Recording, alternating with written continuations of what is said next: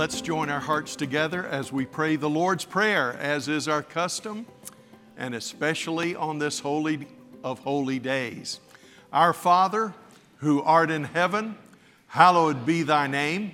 Thy kingdom come, thy will be done in earth as it is in heaven. Give us this day our daily bread, and forgive us our trespasses as we forgive them that trespass against us and lead us not into temptation, but deliver us from evil. For thine is the kingdom, the power, and the glory forever and ever. Amen. Holidays originally came from the word holy days. So, the purpose of holidays, the purpose of holy days um, in the nation of Israel was to take a break now, sometimes they did this with great regularity, like the Sabbath day. Sometimes they were so spread apart that you might only see one or two at the most in your generation, uh, like uh, the Day of Jubilee or the 50 year remembrance. But most of the holy days were every year. And the reason they were every year is to help everyone the young, the old, the mature, the immature, to help them understand what our worldview was to be, uh, in, their, in their case, the worldview of Israel. Uh, holy days were to remind them of something, in some cases, that had happened, in some cases, of something that was coming. Other holy days reminded them of the way they were to live. And they had these celebrations. And in fact, in our culture, a lot of our holidays are rooted in holy days. Now, not all of them, but a lot of them. Um, now, I don't know, there are days like National Chocolate Day and National Hot Dog Day. I imagine if you stretched it, you could, you could find some kind of spiritual meaning to those things but those aren't the same kind of holidays we're talking about. Um, the 4th of July has a strong component behind it. This is why we're taking today to celebrate, or Veterans Day, or Memorial Day, um, President's Day, and, and, there, and there are others. I shouldn't try to name them all. But um, they, are, they are days that point us back and say, yes, we remember. Some of the feast days looked ahead to Messiah that was coming. Some, I think, still look ahead to Messiah's fulfillment. But the purpose, again, was to first of all remember and celebrate. So we want today to do a very basic sermon. Everything I say today, you've heard me say before, but we want to remember and we want to celebrate. It's important that we not forget, those of us that are older, that we not forget our roots. It's important for those in the middle to remember why we gather and what you need to communicate to your children and what you need to honor of those that are older and have gone before you. It's a time we tell our children and we give them a worldview. I tell you, the battle in the world today is for the worldview of our children. That's, I know of no battle bigger than that one uh, in society, the battle for our children. Uh, it begins uh, at conception and goes all the way through their education. There is, a, there is a battle for the worldview of our children, and we need to produce, not only in grandmas and grandpas and in moms and dads, but in our children. And that's why we need to pray for our nursery workers. That's why we need to pray for Pastor Bella and for, for Pastor Mike. We need to pray for them especially because they are in such a societal battle to give our children a biblical worldview, to not lose sense of biblical literacy. We want them to understand what we believe and why how to defend their faith. Now, I know there's some rough patches along the way. I, I know that. Um, I had a friend in Illinois that pastored a church, and, and he loved to tell, and I've told it here, about their Easter presentation. featuring every group of children came out. They did a song or they did something. Four year olds came out to do uh, the reason for Christmas, and the kids were cued with a question and answer, and they were just on a roll. And the, the department leader decided she was just going to go from child to child and get some answers. And she went to one and said, Can you tell us what Easter is about and what it means? And this little fellow was a godly little boy. He loved Jesus with all of his heart, but he was not told he was going to be on the program. And they said, Tell us about Easter. And in front of several thousand people, he said, Well, Easter is about when they killed Jesus on the cross. And after they killed him, they put him in a cave and put a rock in front of the cave. Well, did he stay in the cave?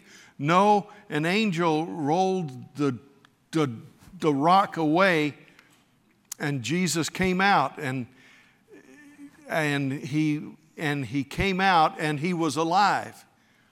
And they said, And what does that mean? And he said, If he sees his shadow, we have six more weeks of winter.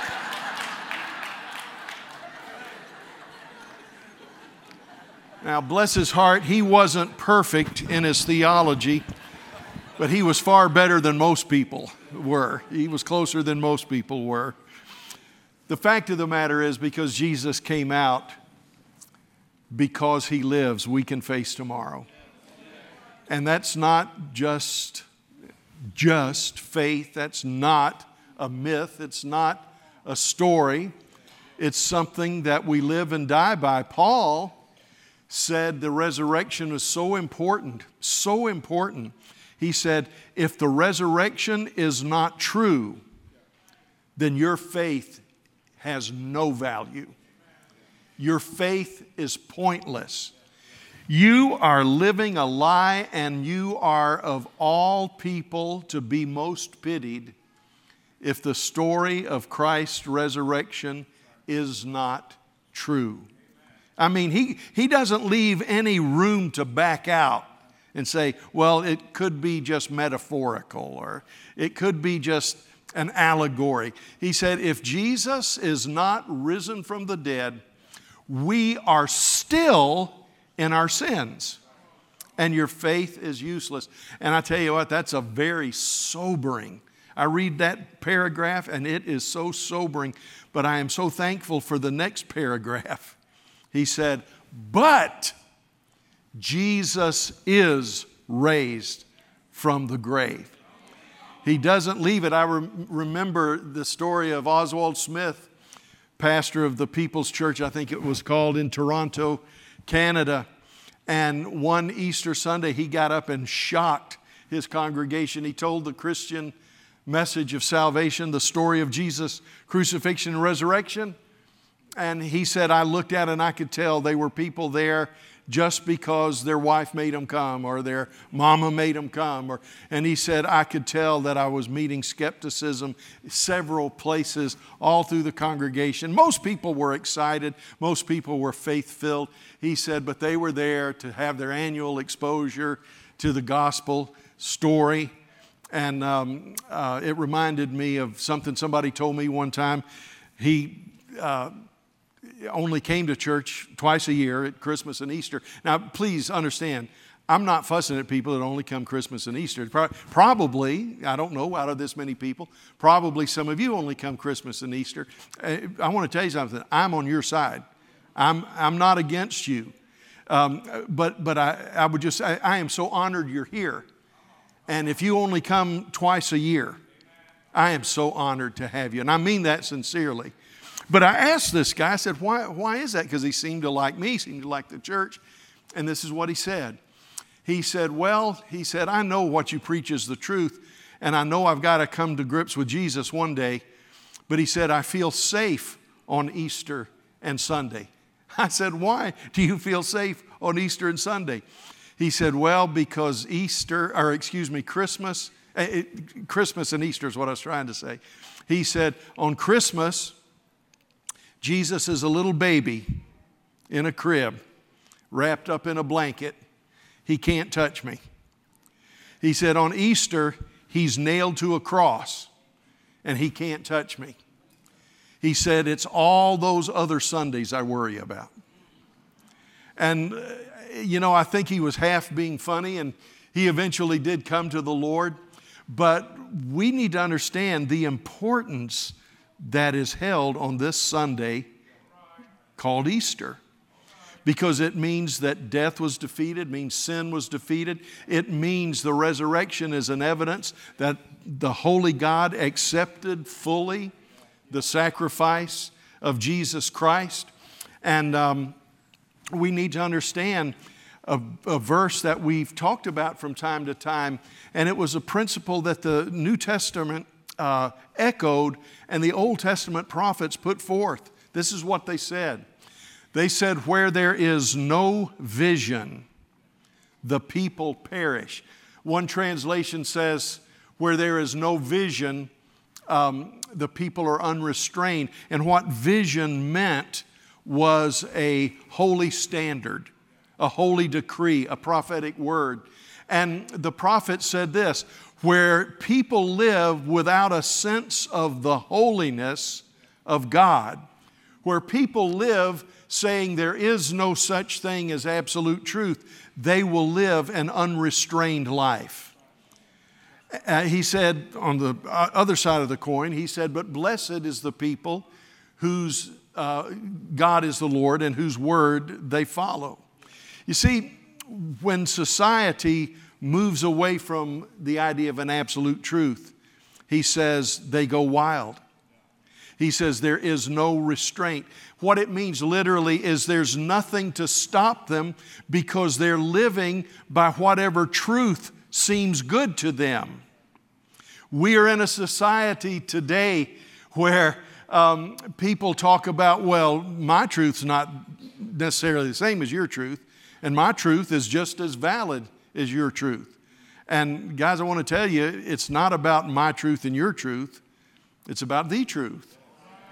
And and I've, I've got to tell you, society breaks down, America breaks down, civility breaks down, morality breaks down, decency breaks down, government breaks down. From the White House all the way down to the lowest echelons of government, everything breaks down when we decide that we're going to live by whatever truth we want to embrace. And we need to understand as Christians, I know a lot of churches don't really preach the gospel because they want to be uh, inclusive, they want to be loving. And I would just say this I understand that the church needs to be inclusive and the church needs to be loving, but living a lie isn't loving people. Telling them something that's not true is not loving people. And um, I don't say that to be belligerent. I'm saying the first step that our society needs to take in the right direction is to get the church literate in God's Word again, is get our children believing the truth of God's Word because we're throwing them out into a system. Oh, boy, that sounds bad. That sounds like we're doing it. But I mean, they, they are thrown in many cases into a system that tells them you're not what you appear to be. You're not what your mom and daddy say you are. You're not what the Bible says you are. Whatever you feel is the truth you embrace. And that is a step toward being unrestrained. It's a step toward being unaccountable. It's a step toward disaster. And Easter is a time that we don't uh, get all excited. Well, I guess it's okay. Yeah. If they're chocolate, you can get excited about Easter eggs you, I, I, loved, I loved one of my grandkids. There was this, I got a video yesterday. There was a beautiful song about Mr. Bunny hopping along and the Easter Bunny. And then all of a sudden, this was a video at home. Uh, you see the Easter Bunny, uh, uh, uh stuffed bunny going along, and it gets in, steps on a, like a sheet, and then whoop, my little preschooler from upstairs has set the trap and is pulling the bunny up the stairs. Yeah, there's a lot of fun we can have with Easter, with bunnies and rabbits and chocolate, Cadbury's especially. And there's nothing wrong with that as long as that's not the focus of Easter.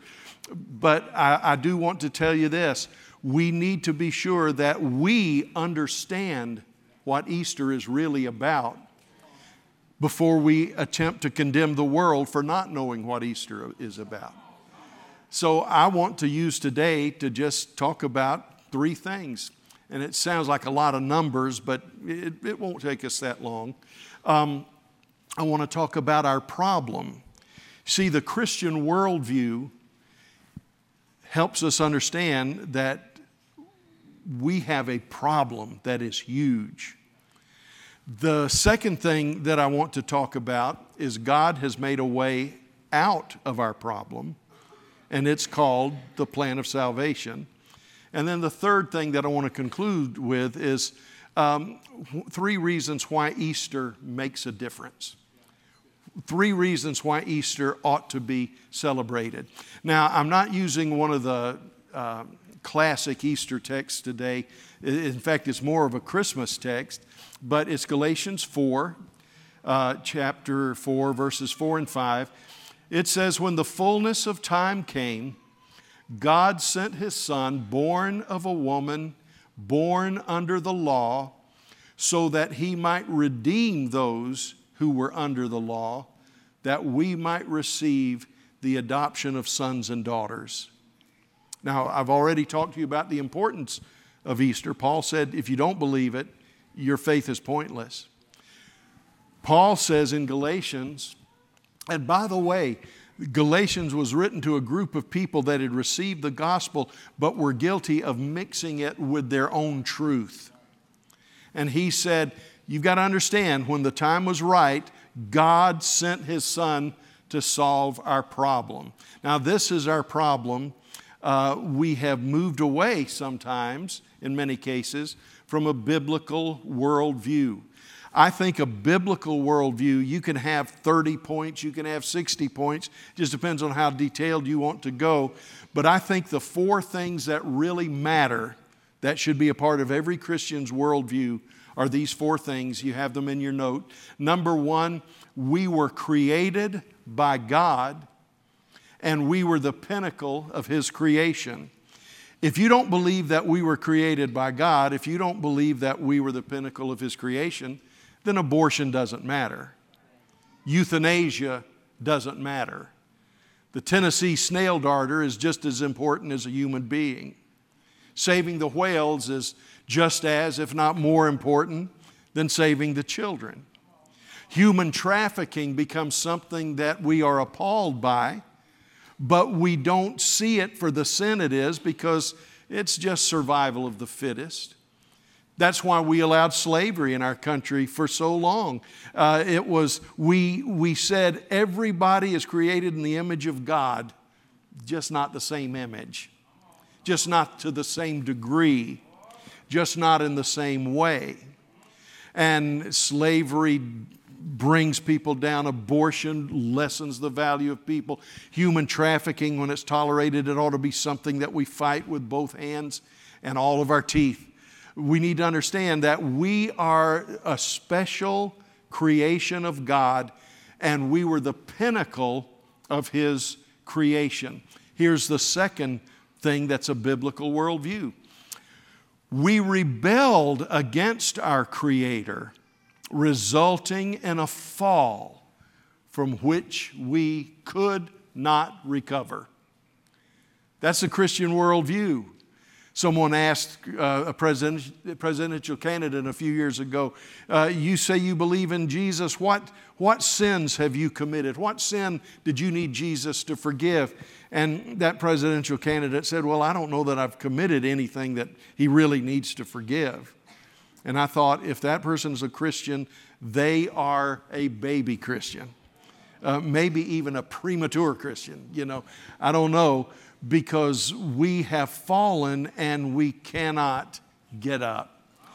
One time when I was in uh, elementary school, I was going someplace with some family members, And um, my grandmother, who would have been about my age now, was walking along and she misstepped on the sidewalk, fell over, did a pretty nasty roll. And I thought, oh, you know, and she was bruised up afterwards. I went to help her up. I, I know. And I went to help her up. And my mom said, no, no. She said, she's embarrassed. Let her, let her get up. She, I don't need any help. I don't need any help. My mom said, let her, let her up. She doesn't need any help. She said, I don't, I don't need any help. And so I backed up and she kind of rolled back and forth and kind of moved both ways. And she looked at me and said, Stevie, I need some help, you know. and I went and helped her up. And um, from that point on, whenever she needed something like help, I decided don't, don't go away at first rejection. Wait and see if she really meant it, you know. But, loved ones, we rebelled, we fell, and we can't get up. We can't get up on our own. And you say, well, but I believe people are better than people, and I, I'm, I'm not a Christian, but I live a good life. I have lived a good life. I don't doubt that, but a good life is not enough. We need forgiveness for the sin of high treason. It's sort of like trying to jump to the moon without help. You know, you may try to jump to the moon from the lowest point. You can go to the Dead Sea, lowest point on earth, and really work at it and really get a running start and jump, and you're not going to the moon. But I can tell you, you can go to the top of Mount Everest or whatever the highest mountain is, and you can jump from way up at Mount Everest with thousands of feet of advantage, and you're still not going to the moon. See, the idea the Bible teaches total depravity the Bible, total depravity doesn't mean that we are the worst we can be. I know a lot of people that are good people. I'd love to have them as neighbors, even though they're not Christians. I mean, it, it, they're really good people. Total depravity doesn't mean that I am as bad as I can be. It means that I am as bad off as I can be. And there's a huge difference. I may not be as bad as this person. They may be this bad. I may only be this bad. But we have the same problem. We have absolutely no ability to jump to the moon. We have absolutely no ability to stand before a righteous God. We have fallen and we cannot get up. That leads us to the third point of the worldview. The Creator that created us, and that we rebelled against, in His love, He created a way of redemption through the sacrifice of the Lord Jesus Christ on the cross. He created a way of redemption. And this is the thing that is so sobering. The fourth point of our worldview is that my eternal destiny, whether it's spent in heaven or whether it's spent in hell, my eternal destiny hinges on what I do with Jesus. It hinges on what I do with Jesus. Now, we don't have time to go through every nuance of that. Um, we believe that a person, the only way to heaven is Jesus. Uh, why do we believe that? Because Jesus said, I am the way, the truth, the life. No man comes to the Father unless he comes by me. Uh, the scripture says there's no other name given among men whereby we must be saved other than the name of Jesus. That's not hate speech, that's not intolerance. That's Christians believing something foundational in their worldview that Jesus is the way, He's the truth, and the life. Um, now, let's move on to the second thing. That's our problem. Let's talk about our salvation. Um, the way that God provided for me to get to heaven is through Jesus. And I think it revolves when we, when we call believe in Jesus. It's not believing that He existed. Now, I mean, there's a, there's a big, I've seen, oh, I've seen so much this, this year uh, about, you know, we don't even know if Jesus lived. There was a secular historian that said uh, everything we know about the past we get it from primary sources. We know about the Roman emperors through primary sources. He said, We know about Jesus through primary sources. He said, But for some reason unexplainable to me, and he wasn't a Christian, he said, um, We don't accept Christian primary sources. We say they are myth and fable. But he said, as a non religious man, applying the same standards to every ancient historical record, he said, I want you to know this. This was back in the 50s. He said, There is more proof that Jesus was raised from the dead. He's not even talking about Jesus existing. There's more proof, concrete proof, that Jesus raised from the dead than there is concrete evidence that Julius Caesar ever existed we are being told a lie that our sources are unreliable and that our facts are unreliable. That's not true. Using the same standards across the board, the, the resurrection of Jesus Christ has more witnesses, more evidence, more written confirmation that Jesus was raised from the dead than that Julius Caesar ever even lived.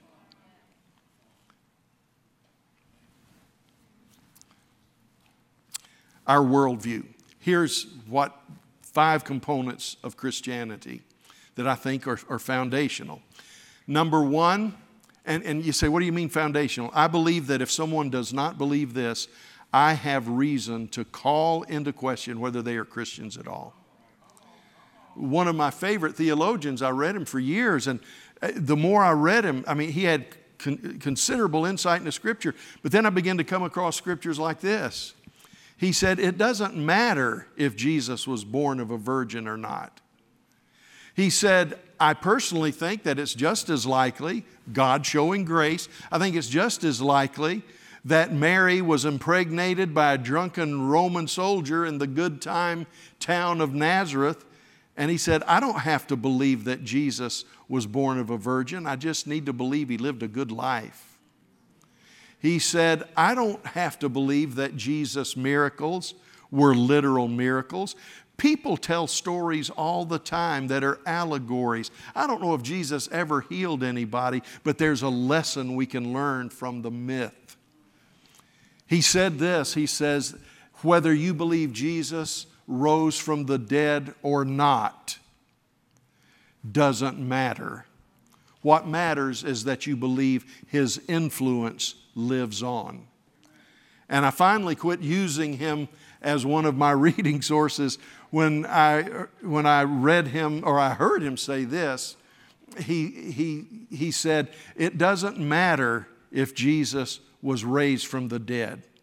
All that matters, all that matters is that his teachings live on. And if his teachings live on, he never died. And I, I thought, what do you believe in? And, and then I, I think he really loved Jesus. But he loved Jesus like you love a favorite dog, or you have a favorite president that you have his, his bust on your desk. No, there's something. Am I hearing Papa? Now you're dead. Okay. Well, I'll answer it anyway. Um, there's something phenomenal about the exclusivity of Jesus when Jesus said, Whosoever will may come. Anybody who comes to me, I will never turn away. He said, I gave my life. God so loved the world. But at the same time, He said, This is how you must come.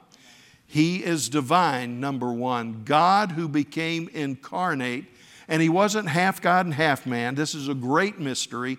It's nothing to compare it to on earth, but uh, it's like the Trinity. It, there's nothing to compare it to. It's a divine truth that only in life all we have are some things that point to it. But he was fully God, fully man. God came in the form of flesh, and his name was Jesus. He's divine. Number two, Jesus was born of a virgin in order to produce a bloodline of purity. He was the only perfect, worthy sacrifice. So he was, he was God, and he was born of a virgin. And you say, man, that's, that's, a, that's a tough one to believe. Well, you're like the little boy that went to Sunday school for the first time. And his mom and dad asked him, What was Sunday school about? He said it was about this guy named Jonah. And they, they knew the story. They said, Well, tell us what they told you in Sunday school. He said, Well, Jonah was a preacher and he was running from God and he didn't want to do what God told him to do. So he got on a boat and when nobody was looking, he let down the lifeboat and then he went ashore to an island to run from God, and, and he stayed there forever. And, and, and he never, and he got away from what God wanted him to do. The daddy who knew by now he should have been taking the boy to Sunday school, he said, Son, I don't believe that. He said, Well, if you don't believe that, you'd have never believed what they told me in Sunday school.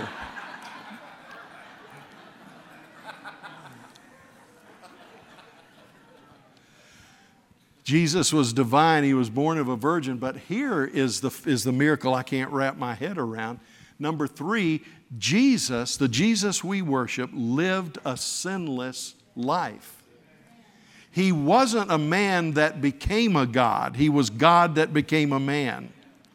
We don't serve a Jesus that set an example. He became divine, and we can become divine too if we'll just do what he did. No, he lived a sinless life. Now, guys, think about that a sinless life. We're talking about a man who lived over 30 years. We know he lived at least 33 years and, and possibly longer. We're not, the, the reason we say three years of ministry is that in the Gospels there are three Passovers, three different Passovers mentioned. And we don't know exactly how long Jesus' ministry was. When they when the elders looked at him, they said, You're not even 40 years old yet. So we know we've got it pretty close. But here's a man that lived into his fourth decade of life, and he never sinned. He never grieved the Spirit. He never fell short in any way. Now, I've, I've, I've done that it, up to, I think, maybe seven or eight minutes at a time. Lived sinless, Of course, that's only talking about sins I'm aware of.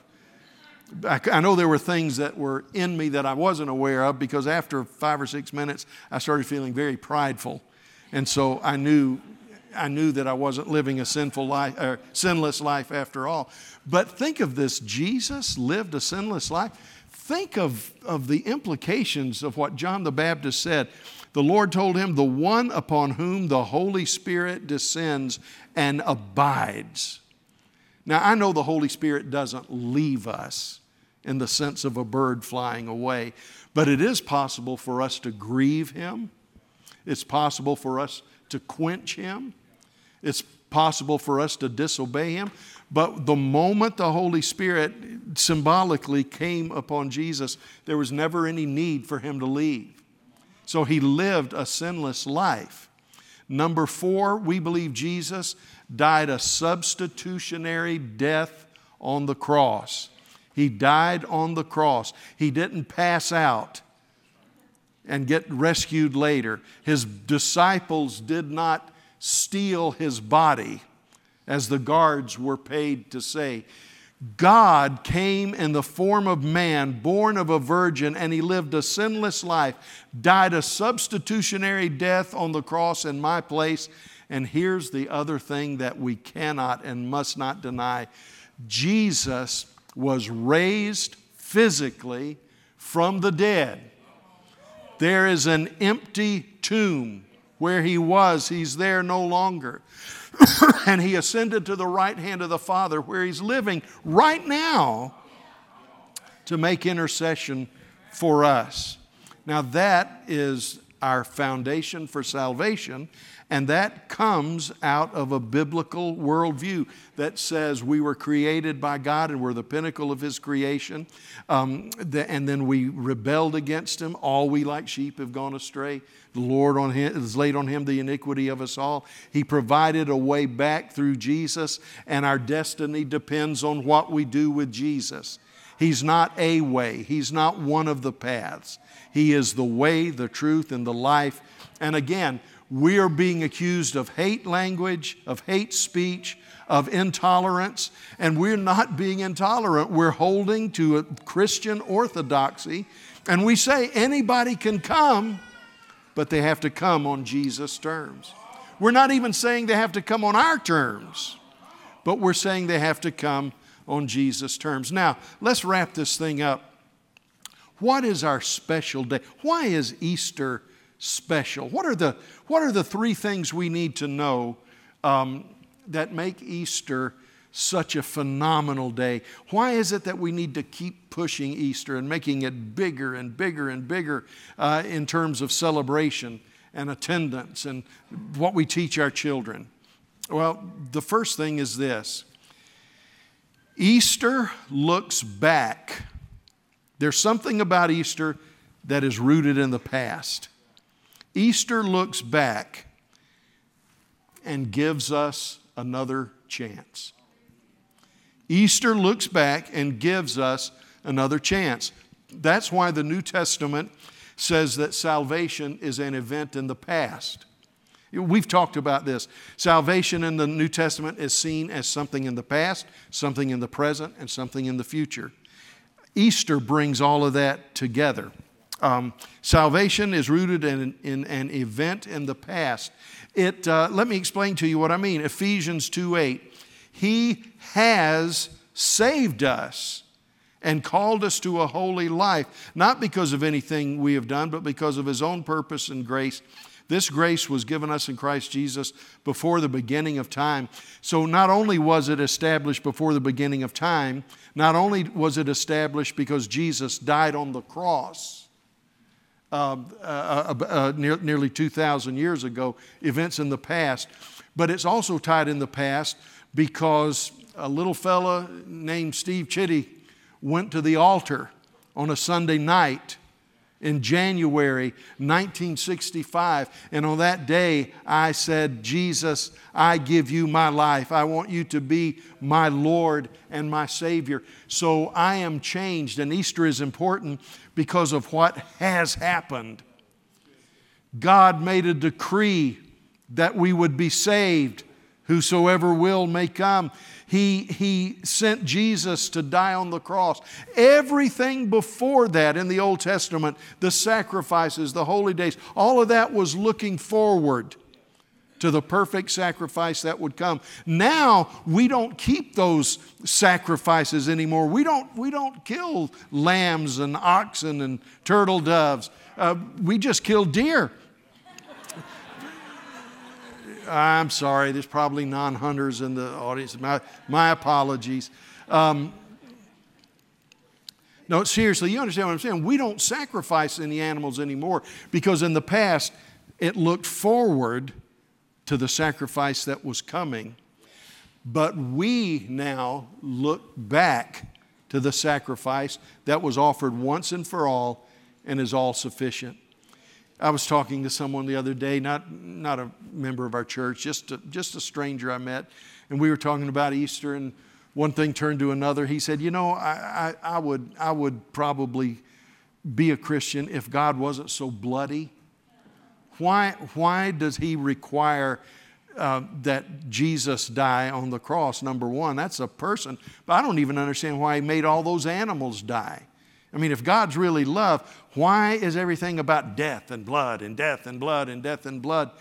And I let him vent a little bit and I said, because you need to understand this God, in his love and mercy, was telling us that sin is so grievous that it requires a life to be atoned for.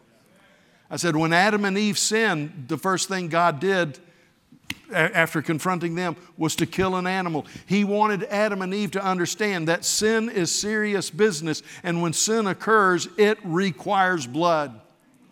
And loved one, it's not because God is a, is a bloody ogre. It's not because he has bloodlust. It's not because he's violent. He is screaming with all of his heart, Look what sin cost you.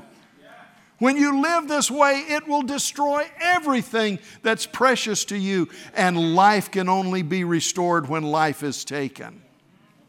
So, we need to understand that uh, uh, He saved us. Um, he saved us and called us to a holy life. That's what we just talked about in Ephesians. I put the wrong verse with 2 Timothy, my bad. But Titus 3 5 says, He saved us not because of righteous things that we had done, but because of His mercy, He saved us through the washing of rebirth and renewal by the Holy Spirit. There it is, past tense. He has saved us in the past. He has saved us. Jesus died on the cross. We accepted him. Past, he saved us. 1 Timothy, here is a trustworthy saying that deserves full acceptance. Jesus Christ came into the world to save sinners. He came in the fullness of time. He came to save sinners. And Paul said, in case you're wondering, I'm the worst. I'm the absolute worst. Now, when we say salvation was in the past, uh, I'm saying that because I want you to know that our experience of salvation is far from finished, but in no way is it incomplete. It, it began, but it's still progressing. I don't mean you're 30% saved. I don't mean that you're almost saved. Uh, no, John says we have passed from death unto life we have eternal life. I'm not waiting to die to get eternal life. I have eternal life right now, and every day that goes by, it's growing more and more and more into fulfillment. See, when your baby was born, you know, Bunk, I don't know if you've thought about this or not, but the moment uh, Luke and Everett were born, at that moment, they were never going to be your children anymore than they were at that moment, even before that moment. They were Hefners from the word go. But I guarantee you, if I asked Alyssa, they're acting more and more like their daddy. they're becoming Hefners more and more and more. It, it, and it's not one day they're going to grow to a point and daddy will say, I declare you my children fully. No, but what is going to happen is they're growing more and more to become what they already are. And you and I are growing more and more to become what we already are. But it started in the past, but that leads us to the second thing about Easter. Easter looks back and gives us a second chance, but Easter looks around in the present and gives us meaning in life. So salvation is an experience in the present. Let's look at some other passages that don't talk about you were saved, but let's look at some passages that say you are being saved. Okay? For the message of the cross is foolishness to those who are perishing, but to us who are being saved, it is the power of God. You and I were saved but there is a power of God working in us right now, making us more and more like Jesus. It's called the power of sanctification, and it's through the indwelling Holy Spirit.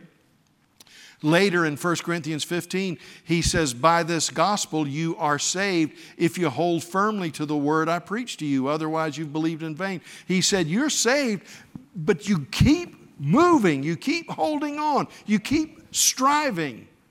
He says in uh, his first epistle, Peter says, like newborn babies, crave pure spiritual milk, so that by it you may grow up in your salvation.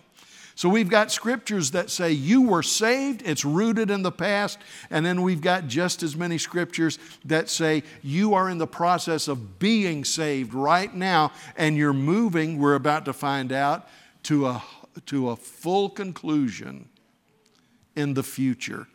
Easter looks ahead, this is number three, and gives us hope. So, salvation is an expectation for the future. Listen to these verses Romans 13 11. And do this, understanding the present time. The hour has already come for you to wake up from your slumber because now our salvation is nearer than when we first believed. Now, does that verse mean you're not saved yet, but you're getting close? No, now, now there are times Jesus pointed out to a couple of people, you're not far from the kingdom. But he wasn't saying, you're, you're, you're almost saved or you're 70% saved. He was saying, you're on the right path, but you're not in yet. That's not what he says to us. He says, This beautiful thing that I called you to is getting closer and closer and closer to fulfillment. You remember, guys, when you saw that beautiful girl and you said, I sure think I'd like to date her. And, and if you know you, you try to become a friend with her, you try to find out her interests. Um, when I used to play in a church basketball league, Terry Wasden, my friend, said, You know what I've noticed? I said, What? He said, You score on average about 12 points a game more when Ramona's here.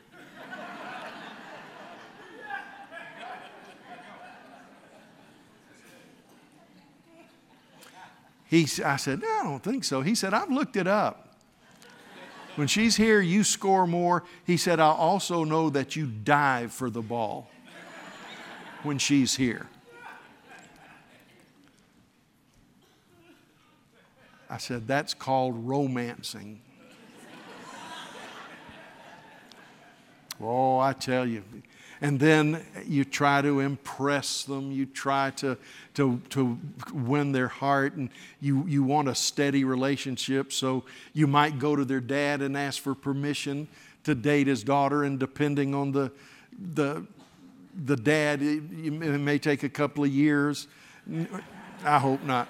Um, it, it, it may take you know a little while but you get permission and then you enter this thing called a courtship and you decide she's the one she decides he's the one so you move from a courtship to an engagement now it's still the same basic rules except i mean you know there's moral purity in an engagement or a courtship but when you get engaged you start thinking about it ain't going to be this way forever. One day we're going to live in the same house. One day we're going to sleep in the same bed. One day I'm going to call her mine and nobody else can call her theirs. And boy, you start anticipating. And man, I tell you, engagement is such a powerful time. In fact, I've always told kids growing up, I, you know, I, believe in, in proper dating, but when you get engaged, don't make it a long engagement because your whole way of thinking changes. And I said, set a date, stick to it. If you can't afford it, borrow the money.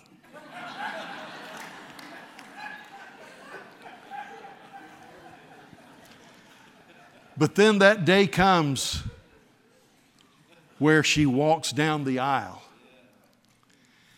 and she says, I will, and you say, Yes, ma'am. And you get to, you get to kiss her, and you're introduced as Mr. and Mrs., and you know right then everything's changing. But it's all been this process of love. I'm drawn to her, I'm committed to her, now I'm one with her. I'm telling you, things change. I, I remember when Justin and Angela got married. I, you got to forgive me for telling on them. Well, maybe you don't, but they do. I, I remember I said, I now pronounce you husband and wife. Justin, you may kiss your bride. And they started kissing. And I waited and I waited. And I mean, this is recorded. I said, guys, it's customary to just do one kiss there'll be time for this later, you know. Justin sweating. I'm telling the truth, aren't I? Loved ones, you go from beautiful to unthinkably beautiful to exquisitely more than you could ask or think. It's the way salvation is. I thank God. I'll never forget that night I said, Jesus, come into my heart. I will never forget my journey that I'm on right now that is full of joy unspeakable and full of glory. Oh, I love it. It's getting better and better and better. I woke up uh, yesterday morning, and usually I spend Saturday in a very solemn, uh, after Good Friday, in a very solemn mindset. I woke up, I just started crying. And I just said, Lord, I'm so thankful that you chose me. I'm so thankful that you loved me. I'm thankful that you put me in the ministry. I'm thankful you called me your son. And I, I tell you, all day yesterday, in varying degrees, was just a celebration of I'm not worthy, but he called me. And then I woke up this morning, not just with the idea that He has risen, but I woke up this morning and say, The best is yet to come. The best is yet to come. Hebrews 9:28 says Christ was sacrificed once to take away the sins of many. He will appear a second time, not to bear sin. Now, the first time he came was to take away our sin, but when he comes back, it's not to bear sin, but to bring salvation to those who are waiting for him when He returns, everything that He has begun in me will be completed. That's why Paul said, I am persuaded. I am persuaded that he who has begun this good work in you will be faithful to complete it. Let's read one more. Praise be to the God and Father of our Lord Jesus Christ. In his great mercy, he has given us new birth into a living hope through the resurrection of Jesus Christ from the dead and into an inheritance that can never perish, never spoil, never fade. Excuse me, this inheritance, where is it? It's kept in heaven for you. See, what we have right now, even the indwelling Holy Spirit is just a down payment.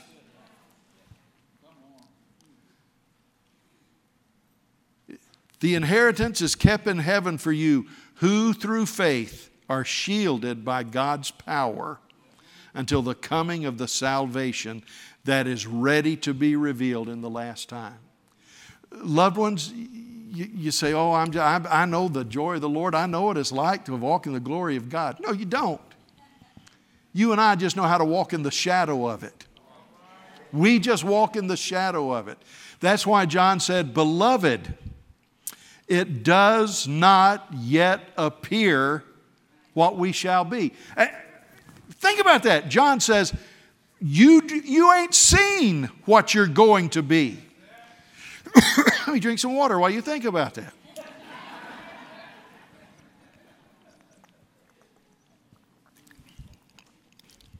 Remember the C.S. Lewis quote from a few weeks ago?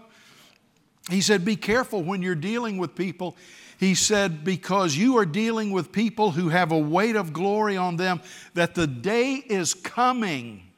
The day is coming when, if we were to see them as they shall be, we would be tempted to worship them as gods. Remember, John in the book of Revelation, he knelt down to worship. He thought worship was in order, but the one he wanted to worship said, Don't worship me, worship God. I'm just a fellow servant, just like you. But something when we get into his presence is going to change. We're going we're to do more than shed 20 pounds when we go to heaven.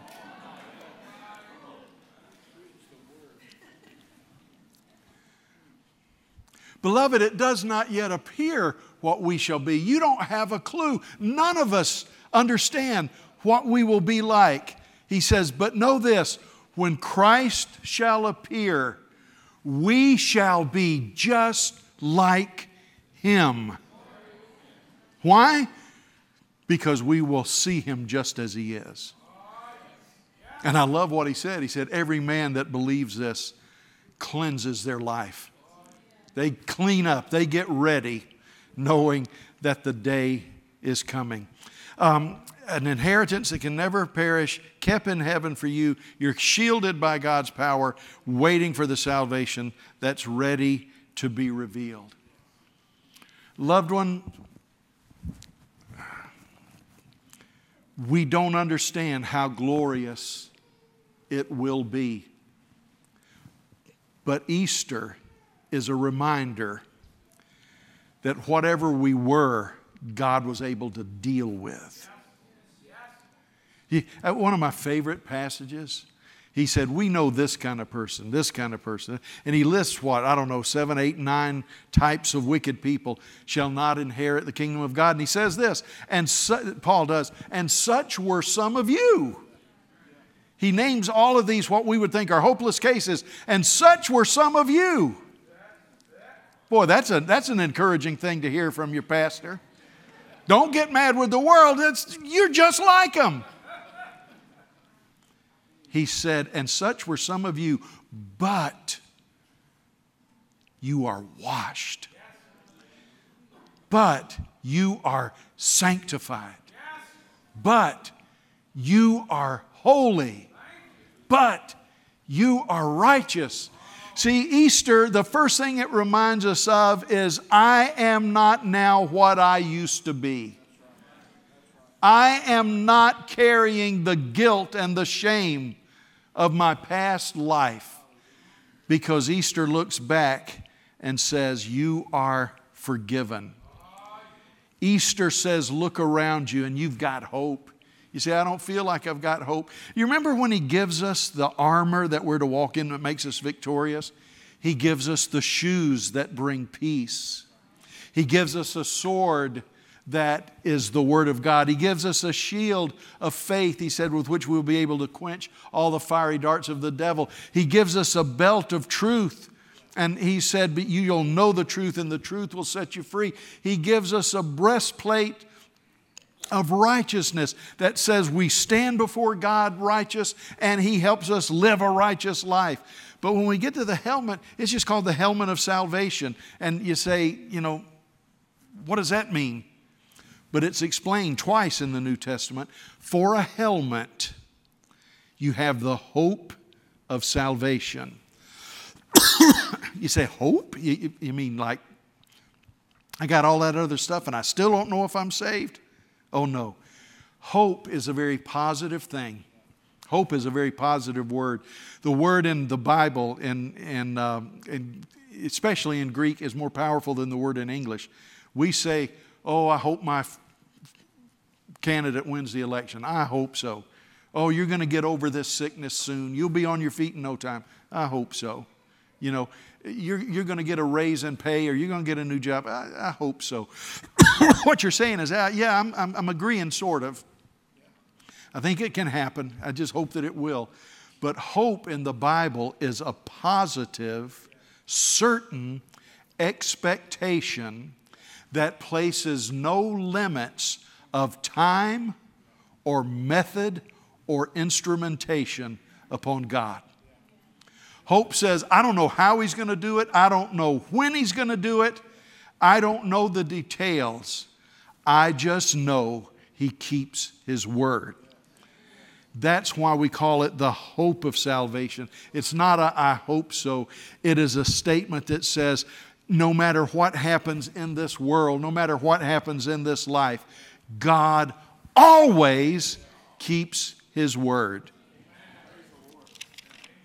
Few years ago, I, I heard that a neighbor to my parents, it, where, I, where I'd grown up, had uh, a terminal disease and was given just a little while to live. Um, if, if I remember correctly, I lived in, in Illinois then. We might have moved here, I don't remember. But I heard she was sick and I went home to visit my parents. And I asked, would it be okay if I go in and pray? I won't mention her name, but pray for your wife. And they had been just great neighbors, and I was so sad to hear. And I knew that'd probably be the last time I had to see her. I said, Would it be okay if I pray with her? He said, Please. He says, Let me go be sure she's okay. She's in a lot of pain. He went in, came back, and said, Sure, come in. And I went in, sat down with her, and gave her a hug. I said, Well, I hear you've got some, some bad news that you're having to deal with. But uh, she's been to church all of her life, ever since a little girl. They were church members. Uh, her husband, I think, was even on the board of the church. And um, I said, and she had lived a good life. She was in, probably in her 80s, close to it, I would imagine. And um, I said, I'd, I'd like to, to just pray for you. And she said, I wish you would. She said, I, I've, I, I said, I just want to know. I said, I know that you've gone to church forever, and I just want to be sure you feel like everything's okay between you and God. And she said, I hope so. And I said, uh, she, she said, I, I've done everything I know to do, and I think I'm ready. And then I'll think about something, and I just live in this perpetual, I hope so. Is there any way you can help me cover the list and be sure that there's nothing that's going to get there uh, or, or, or meet me when I get there? And I talked to her. I said, What are you worried about? She said, I'm just not perfect. Thoughts, attitudes, da da da da. We went through that.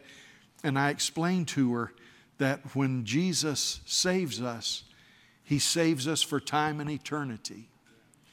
He deals with the penalty for sin, the punishment for sin in the past when we come to Him.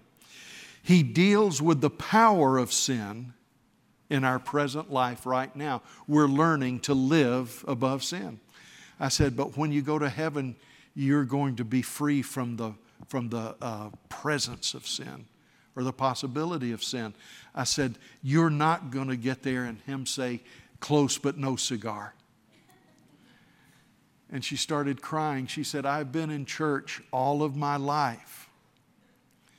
She said, and nobody's ever told me I could know that I'm saved. They said, You do the best you can. And God is fair and God is just. You do the best you can, and you just hope that God will let you in. And she said, They told me that was faith. And I said, I understand what they're trying to say, but that sounds more like doubt to me. I said, Let me tell you what the Bible says. And I went through this and I said, You can know that when you draw your last breath, you can know that you go to heaven. She started crying. She said, Nobody's ever told me that. She said, Tell me again. And I went through it again and I went through the verses. And she took my hand and said, I want that. I want that so badly. And I prayed with her, not for her to get right, but for her to realize that God had forgiven her, that God had brought her into his kingdom already. I gave her a hug and I said, Well, I'll see you later. She said, No. She said, You'll see me there because I know I'm going to be there.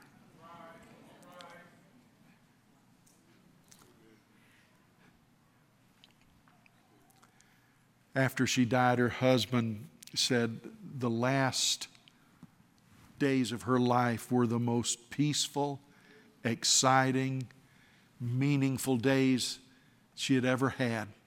He said she's always had a heart to serve God, but she never felt like it was good enough.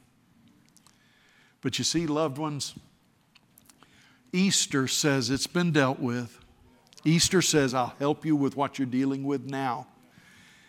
And Easter says, I am able to confirm, to keep what I have promised. I'm able to complete the work I've begun in you. And I'll make sure that it happens. Oh, I tell you what, I've got all my eggs, no pun intended, maybe pun intended. I've got all my eggs in one basket Jesus, the living Christ. I'm not going to heaven, we read two verses, by what I have done, but because of what He has done. I wear the hope of salvation. Now, we're going to pray. And some are in Brown Chapel, they're going to pray. Some are in the sanctuary. You'll, you'll be here to pray. Uh, we're going to have ministry team come and they'll be glad to pray with you. Some of you are listening online. You'll want to pray. There's a number you can call. We'd love to pray with you. But, but please hear me, loved ones. This has been very heavy on my heart. Um, this, and I, am not, I don't mean to complain, and I don't mean to focus on my problems, but I want to tell you, this, is, this has been a, a numbing Easter season for me. Um, my, so many, you know, my brothers, friends that are gone, and I, I can't call them, I can't communicate with them anymore till we get there. It's been a heavy thing that I'm carrying. But I want to tell you, it's also been an exhilarating thing to realize that every time we lose a loved one, even an untimely death, we're making an investment on the other side. We're making an investment on the other side. I told you, my mom and dad put me in a savings program in the first grade where they saved a dollar a week. Mutual Federal Savings and Loan, a dollar a week. And they had come and give us the lesson about the squirrels and the ants preparing for a rainy day. And back then, a dollar was a real dollar. I mean, it was worth a dollar. And they put a dollar in every week. And I remember probably third grade, I said, and my dad made a deal. He said, Whatever you save, I'll match. When you're ready to drive, you buy a car. I was probably in the third grade. I said, I said, Mama, I said, every week we put in a dollar. I ain't seen any of that. She said, it, I said, it bothers me when I put a dollar in that envelope that they say they've got it at the bank. I even had her take me down there one time and ask them if they could show me where my money is. And they took me in the vault. They said, Come see us if you want to know where your money is. All I saw was a lot of boxes. They told me my money was in there, but I don't know. I don't know. I said, I just, I said, a dollar, I said, this tells you how long ago it was. I could buy 20 candy bars with that dollar. I said, I'll never see it again. And she did something that changed my world. She said, Son, I'm putting this dollar in and I guarantee you'll see it again. I said, When? I, she said, You'll see it, it just won't be like it is now. It'll be a car, or it'll be something that you've saved for. You may not see this dollar again, but you'll see it in another form. And loved ones, I want to tell you, those of you that have loved ones that have just passed over, tragic stories of children that have passed. I, we don't make light of those things. But I want to tell you, you haven't lost them if Jesus is in the equation. They're going to be in your life again on the other side in something far better than you can imagine. Lord, thank you for this Easter Sunday. Thank you for this day. I thank you that you are willing to go out on a limb and say, if Easter's not true, nothing's true. But you said it is true, and whosoever will may come. I pray for those that want to come today. I pray for those that don't know Jesus. Help them to know that either up front here with the prayer teams or calling that phone number, they can come to you and they can receive eternal life. There are others that need prayer for, various reasons. Maybe they're sick, maybe they've got a problem. Whatever it is, we come to you. Easter, we come to you in Jesus' name.